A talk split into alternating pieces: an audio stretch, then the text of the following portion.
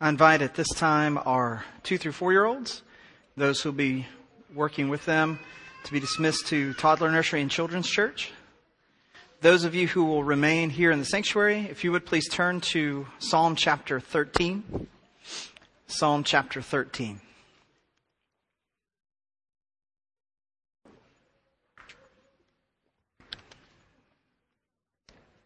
Psalm chapter 13, beginning in verse 1 for the choir director, a psalm of David. How long, O Lord, will you forget me forever? How long will you hide your face from me? How long shall I take counsel in my soul, having sorrow in my heart all the day? How long will my enemy be exalted over me? Consider and answer me, O Lord my God. Enlighten my eyes, or I will sleep the sleep of death. And my enemy will say, I have overcome him. And my adversaries will rejoice when I am shaken. But I have trusted in your loving kindness. My heart shall rejoice in your salvation. I will sing to the Lord because he has dealt bountifully with me. Let's pray together. Father God, we thank you for your word. Father, we thank you for its truth. Father, we thank you for its challenge, when we thank you for its comfort. Father, today as we consider these words from your servant David, when we consider the difficulties of life, we consider the greatness of your love. Father, may we become underwhelmed with life circumstances and overwhelmed by your glory. And we ask it in Jesus' name. Amen. So this morning, Jesus, the one who remembers us, David, every few Psalms in this first book of Psalms, seems to be repeating a cycle. A cycle of this, this circumstantial distancing, this relational distancing that we've talked about. And so this morning, the, the question of what to do with a sorrow filled heart. A sorrow filled heart. We see in the first four verses, David is in a place of pain. David is in a place of difficulty. David is in a, a low place. And he asks a question that seems incomplete, but often in times of great pain and great sorrow, that's the way our questions are. He starts this psalm with, How long, O Lord? It's not really a complete question. It's not a complete thought, not a complete idea. But isn't that the way that it is sometimes in great pain? Can't really get the words to come out right. Can't really get the thoughts to form quite as correctly as they should. But you do know that you don't want the way things are to stay the way that they are. You'd like a time frame. How long for what? What is the thing you're asking about? How long has it been going on? None of these are addressed here. It's just how long, O Lord? How long? How long will this pain, this tragedy, this circumstance, this suffering, etc., how long will it endure? Like good humans and particularly good 21st century Americans, uh, can I get an end date on my schedule? I'd like to pencil this in on my calendar of when this is going to be over so that I know how much longer I have to deal with this. I was asked I won't name any names, but I was asked a few Sundays back when I preached a sermon from one of the chapters that was very similar to this. And I made the statement, I said, it's okay to feel this way. It's not okay to stay this way. Someone caught me after the service and asked this question. It's a profound question. How long is it okay to feel that way? Like, at what point Do we go from it's okay to feel sorrowful, feel pain, feel the suffering, feel what seems to be circumstantial distance from God, and we know in faith we're supposed to step across that threshold and we're supposed to not stay that way. So what is the shelf life of feeling that way? When is it okay to feel that way and when does it become sinful to feel that way? And of course, my answer as any great profound pastor and theologian should have been was, I don't know. I don't know.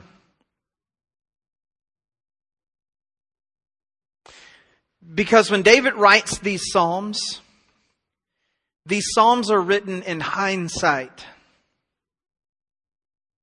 Most of them are written once the sorrow is over. Very few of these are being written while the pain is current and happening. He experiences the pain of Saul wanting to kill him. He experiences the pain of his own children wanting to kill him. He experiences the pain of civil war after he becomes king. He experiences the pain of his sin with Bathsheba, the death of her husband that he caused, the death of the child that resulted. He experiences these pains, but he does not write about them until after it's all done. And so if we were to look at David's life when he writes something like this, how long did his circumstances last? How long did he experience the pain? How long did the conflict endure?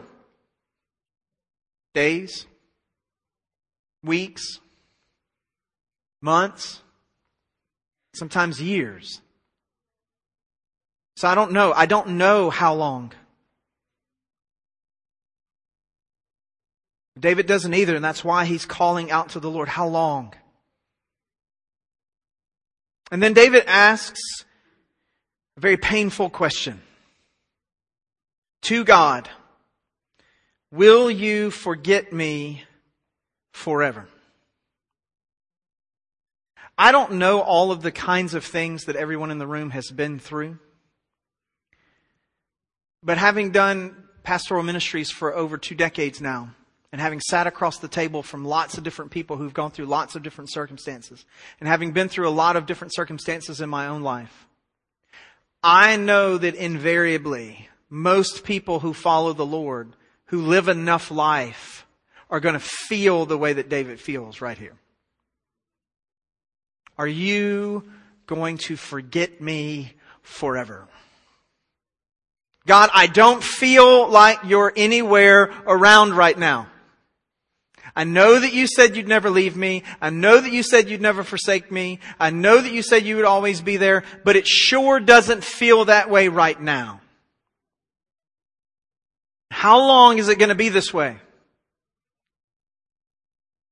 How long are you going to hide your face from me? This relational and circumstantial distance that we've been talking about in some of the other Psalms.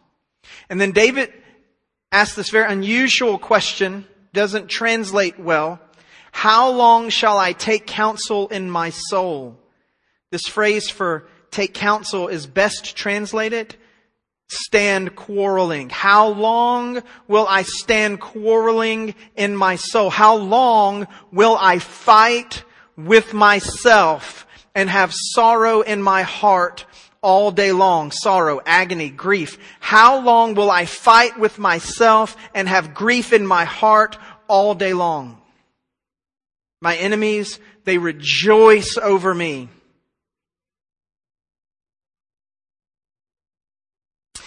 And then David makes a request of God. In verse 3, he says, Enlighten my eyes, or I will sleep the sleep of death. Give me spiritual clarity. That's the idea of enlighten my eyes. Give me spiritual clarity or I will sleep the sleep of death. This pain, this grief, this sorrow is so intense that it is killing me is what David's saying. Have you ever felt that way? I have. I felt that way. And in those dark nights of the soul, as the old mystics and the old theologians used to call it, where you're journeying through this pain and God feels very distant. and the grief and the sorrow seems to be too much to bear. And you just can't process what it is that you're going through. And you begin to have a hard time processing how God can be love and yet you're experiencing what you're experiencing in that moment. And it's overwhelming you emotionally, spiritually, psychologically. It's even beginning to impact you physically. You're not sleeping well. says, give me clarity, give me insight, enlighten my eyes, help me understand what's going on, or I'll sleep the sleep of death. This is killing me, God. It's killing me. What do you do with that? What do you do with a heart that is filled with that measure of sorrow?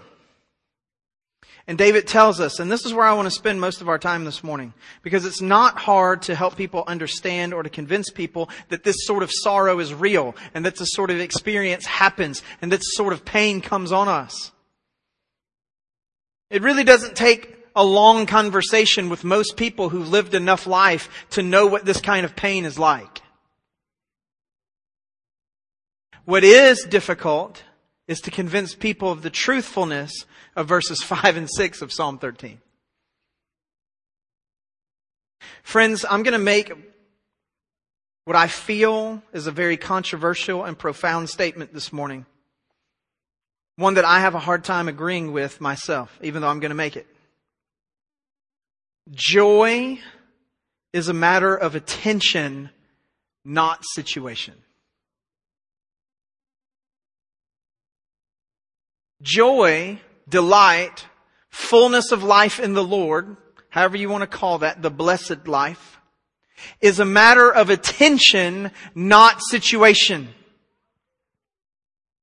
The apostle Paul was thrown into a prison where he certainly thought he may just rot. And he began singing praises to God. His situation did not warrant this. you know, when all those years ago, John Piper stood up in front of his church when he had got cancer and he said, I genuinely want to thank God for my cancer. That's not normal.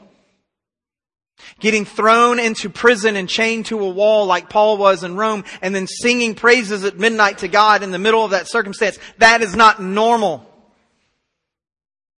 It is abnormal to respond this way.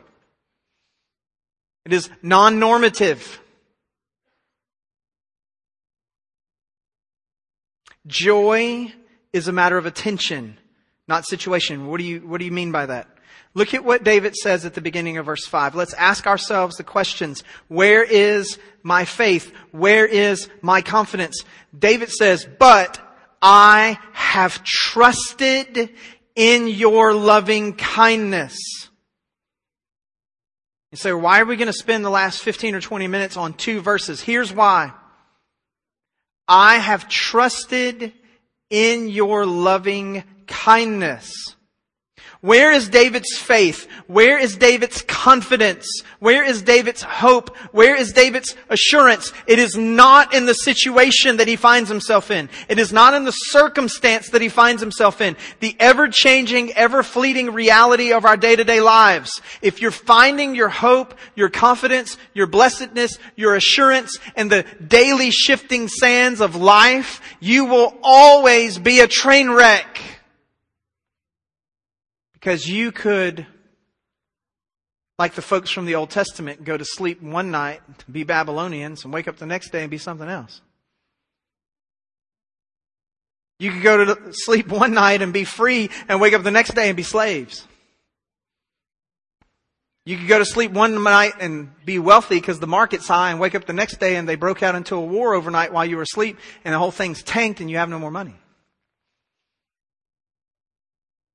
Circumstances of life shift violently and aggressively day by day. And if you're finding your hope and your confidence in your situation, you will never have hope or confidence. It will always flee away from you. So where does David find it? Where does he say that he looks for it? I have trusted in what? In my circumstances? In my situation? And how life is going? No. I have trusted in your God's loving kindness. That word for loving kindness is loyal love, salvific love. My trust, hear that, hear what David's saying here. My trust, my confidence, my joy is in God's saving love. And friends, let me make it really clear this morning. That does not circumstantially change. If you fall asleep one night incredibly wealthy in the market and wake up the next day with the whole thing tanked out, God still loves you the same. Even though you went from being rich to being poor. If you wake up, if you go to sleep one night and you're free and you wake up the next day and you're a slave, God still loves you the same if you are in Christ Jesus.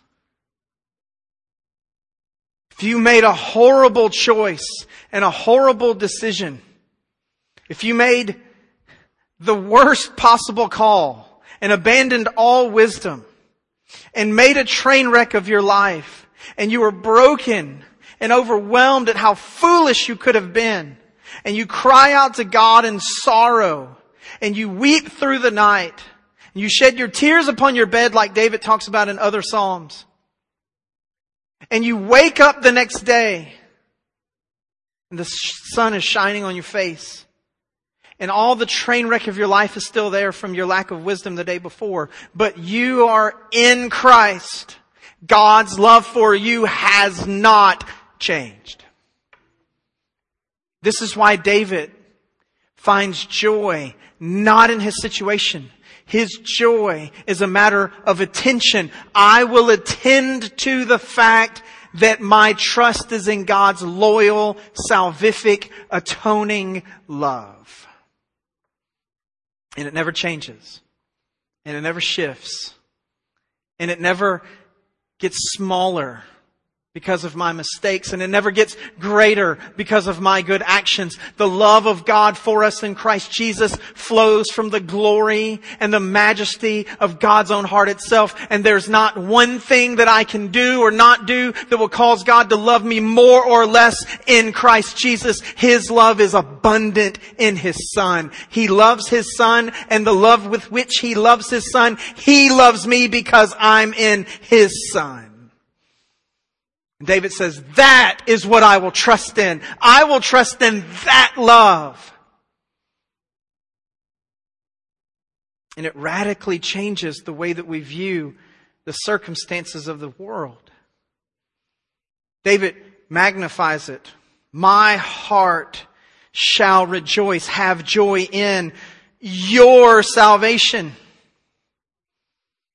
I know not everybody's always on the same theological page. I know there may be some who are going to disagree with what I'm about to say here. But this is profoundly encouraging.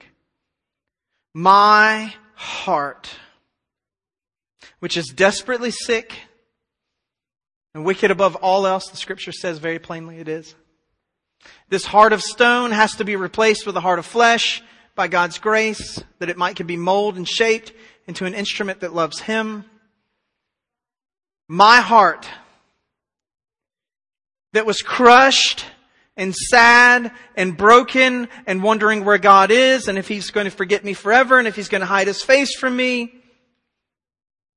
My heart will rejoice, will find joy in your salvation. Hear me this morning.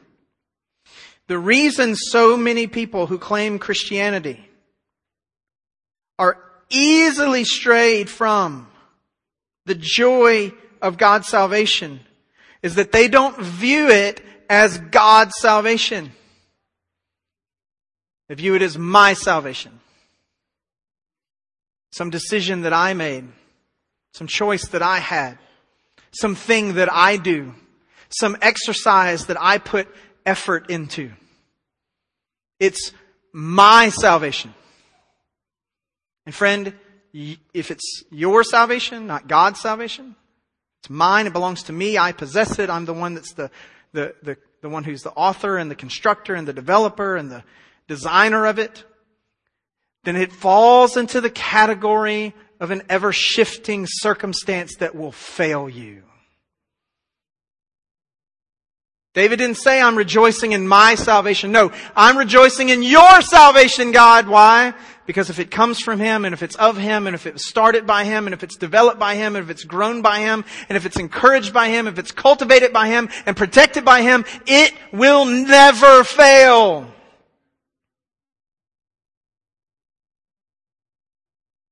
It is your loving kindness, your sacrificial love, your atoning mercy, and you gave it to me as a gift. It's your salvation. It's rooted and founded in who you are, not in what I do. And so when you're staring down all of the worst things that you could stare down, personal sickness, sickness of a family member, loss of a child, loss of a job, loss of a friend, the death of people, the, the threat of war, loss of financial security. And you could run through the gamut of lists of things that overwhelm and crush people on a regular basis in our world. Your attention should be turned away from how those things shift and wobble and move and should instead be turned to the firm foundation of God's loving kindness and His salvation that He has supplied freely. I will attend to the truth of who God is and how He has saved me, and there I will find my joy. It is not circumstantial. It is not situational. It will not change. It will not shift. God will not be moved, and I will have a firm footing, and I will have a shield about me. I will have a strong tower, and I will have a banner of victory over me because God has done this thing, and no one one or nothing can separate me from the love of God that is in Christ Jesus, my Lord. Joy is a matter of attention, not situation. And notice what David responds at the end of this. At the end of this, notice how he responds. I will sing to the Lord. Now, I don't want to get way off track from the point of the sermon, but I want to point something out about this phrase, and it's all throughout the Psalms. Shockingly in our world, Kyle, you might want to listen to this because it's going to be news to you. Shockingly in our world, people take issue with the way music is sung in churches. I, it's shocking, I know. I don't like this song. I don't like that song. I don't like how they did this. I don't like why they changed that. Could we have more instruments because we have fewer instruments? Could we have the. Could... Everybody has a preference. What's always funny to me, and I'm sure Kyle has experienced this as well, when people come to me to have conversations about musical preferences, do you know what they never do? They, they never ask me what my musical preference is. They just assume that since we're singing the songs the way we're singing them, that I'm totally okay with exactly every way that we sang every song. Y'all don't want to sing songs in church the way I want to sing songs in church. You don't want to do that. You really don't. See, now you're confused. You don't know how I'd want to sing them. And you want to ask, but you're mad you didn't ask for all these 10 years, and now you're like afraid to ask, and so you're just kind of stuck. It's too bad for you. But people get frustrated about, you know, how and what we sing. Listen, the how and the what we sing, guess what? That's situational. You find your joy in the shift of attention. Why does David, I will sing to you, O Lord, because of the right instruments. I will sing to you, Lord, because of the right songs. I will sing to you, the world, Lord, because of the right construct. No, I will sing to the Lord. Why? Because He has dealt bountifully with me.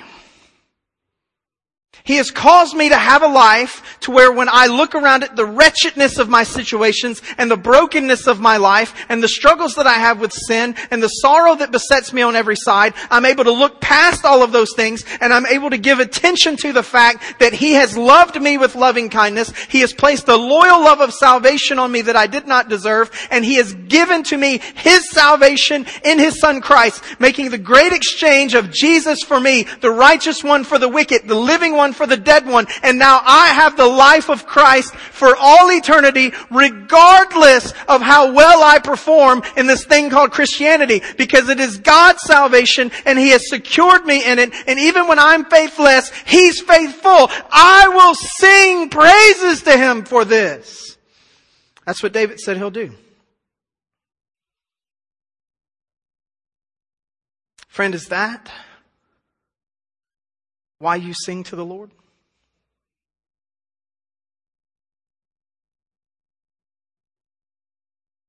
There are times when I come into this corporate worship service and life has just been hitting me like a sledgehammer. And because I have the closest, most intimate relationship with my wife, there have been times over these 20 some odd years now that I've done this where I will look at her on the way to a worship service and I'll say, I'm just not feeling it. I know it's shocking. Some of you are really bothered that a preacher would say that out loud in a sermon from the pulpit. What good does it do to me to lie to you? God knows the truth. There have been times walking in the door of the church building, getting ready to preach a sermon. I'm just not feeling this. Where are you, God? How long, oh Lord, will you hide your face from me? Friends, it happens to preacher guys too. And when you're going through something that makes you have this sort of circumstantial relational distance in your heart and in your life and in your mind, you have to shift your attention rather quickly.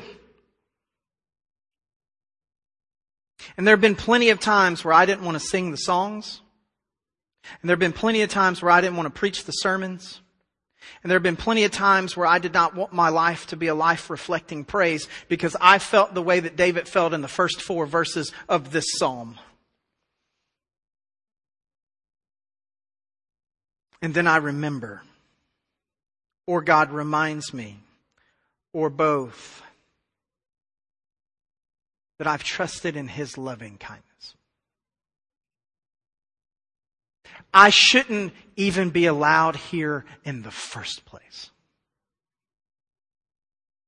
I shouldn't be allowed to stand up and open this book and share any of its words with any of you.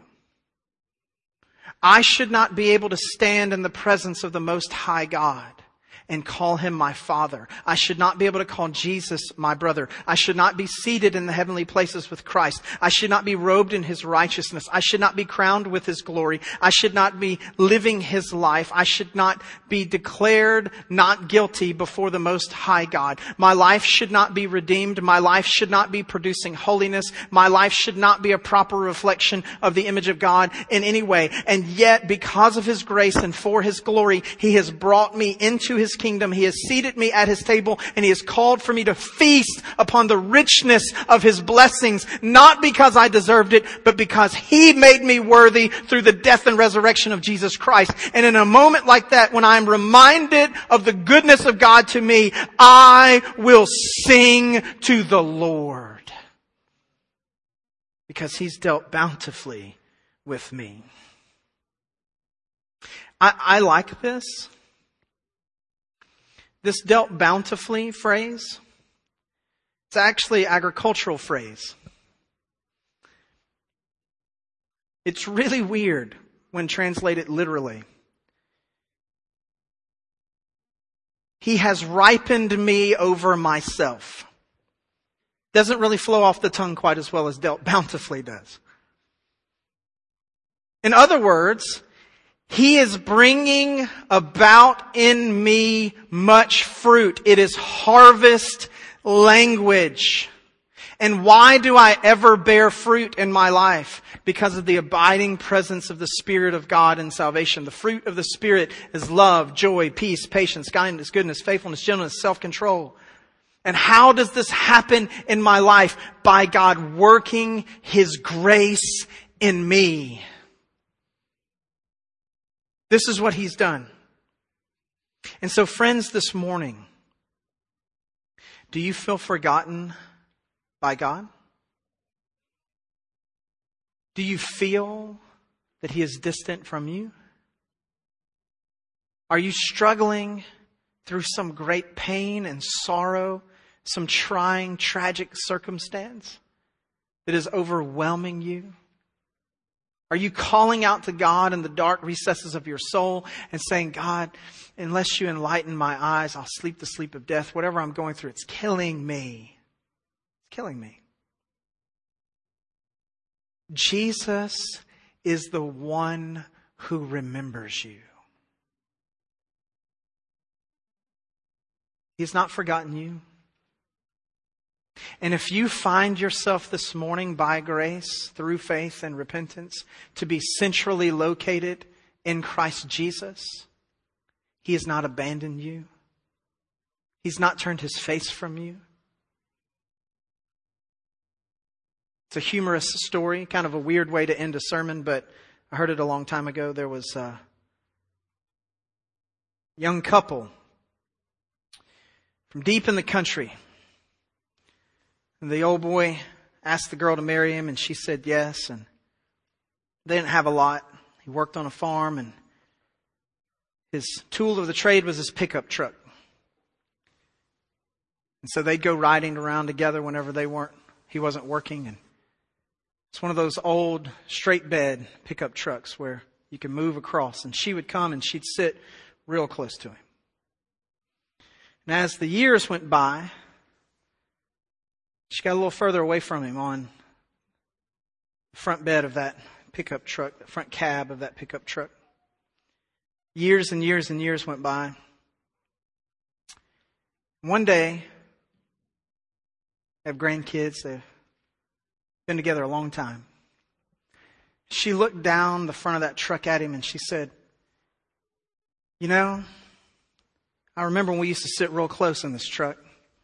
You'd hold my hand. I miss those days. Without even hesitating a bit, he said, Well, I've always been in this exact same seat. You're the one who slid down to the other side of the truck. Friend, if you feel that God has turned his face away from you, I guarantee you he's still sitting in the same seat that he's always been in. He's not moved. Your attention has been turned away from the glory of God. We as the bride have slid away from where our husband is seated. We have turned our attention away from him. He never leaves us. He never forsakes us. He never abandons us. He never turns his face from us. He is always ever present for us as he promised he would be. When David felt here in the psalm that God had turned his face away from him, truly what it is is David had turned his face away from God to look at the sorrow of his circumstances. Just as Peter looked at the storm and sank and called out to Jesus to save him. And where was Jesus? Where he had been the whole time. And he saved him immediately. Friends, Jesus is the one who remembers us. Because Jesus is the one who supplies for us God's loving kindness. Jesus is the one who is our salvation in the Lord. Jesus is the one who has dealt bountifully with us. Jesus is the one for whom we shall sing praises to God. And He is the same yesterday, today, and forever. Your circumstances will violently change day by day in your life. Jesus will remain the same forever. Let's pray together. Father God, thank you. Thank you that Jesus never leaves us nor forsakes us. Thank you that Jesus is the same yesterday, today, and forever. Thank you that the Lord Jesus is your mercy. He is your love. He is worthy of our attention. Father, forgive us when we make an idol of our circumstances. Father, give us the grace to turn our attention to your glory, to the love that you have for us in Christ, to the abiding, fruit bearing presence of the Spirit, triune God manifesting your glory in us. Father, by your grace, help us to experience the joy of your salvation even in the midst of sorrow. We ask it in Christ's name. Amen. I invite you to stand as we sing a song of response together.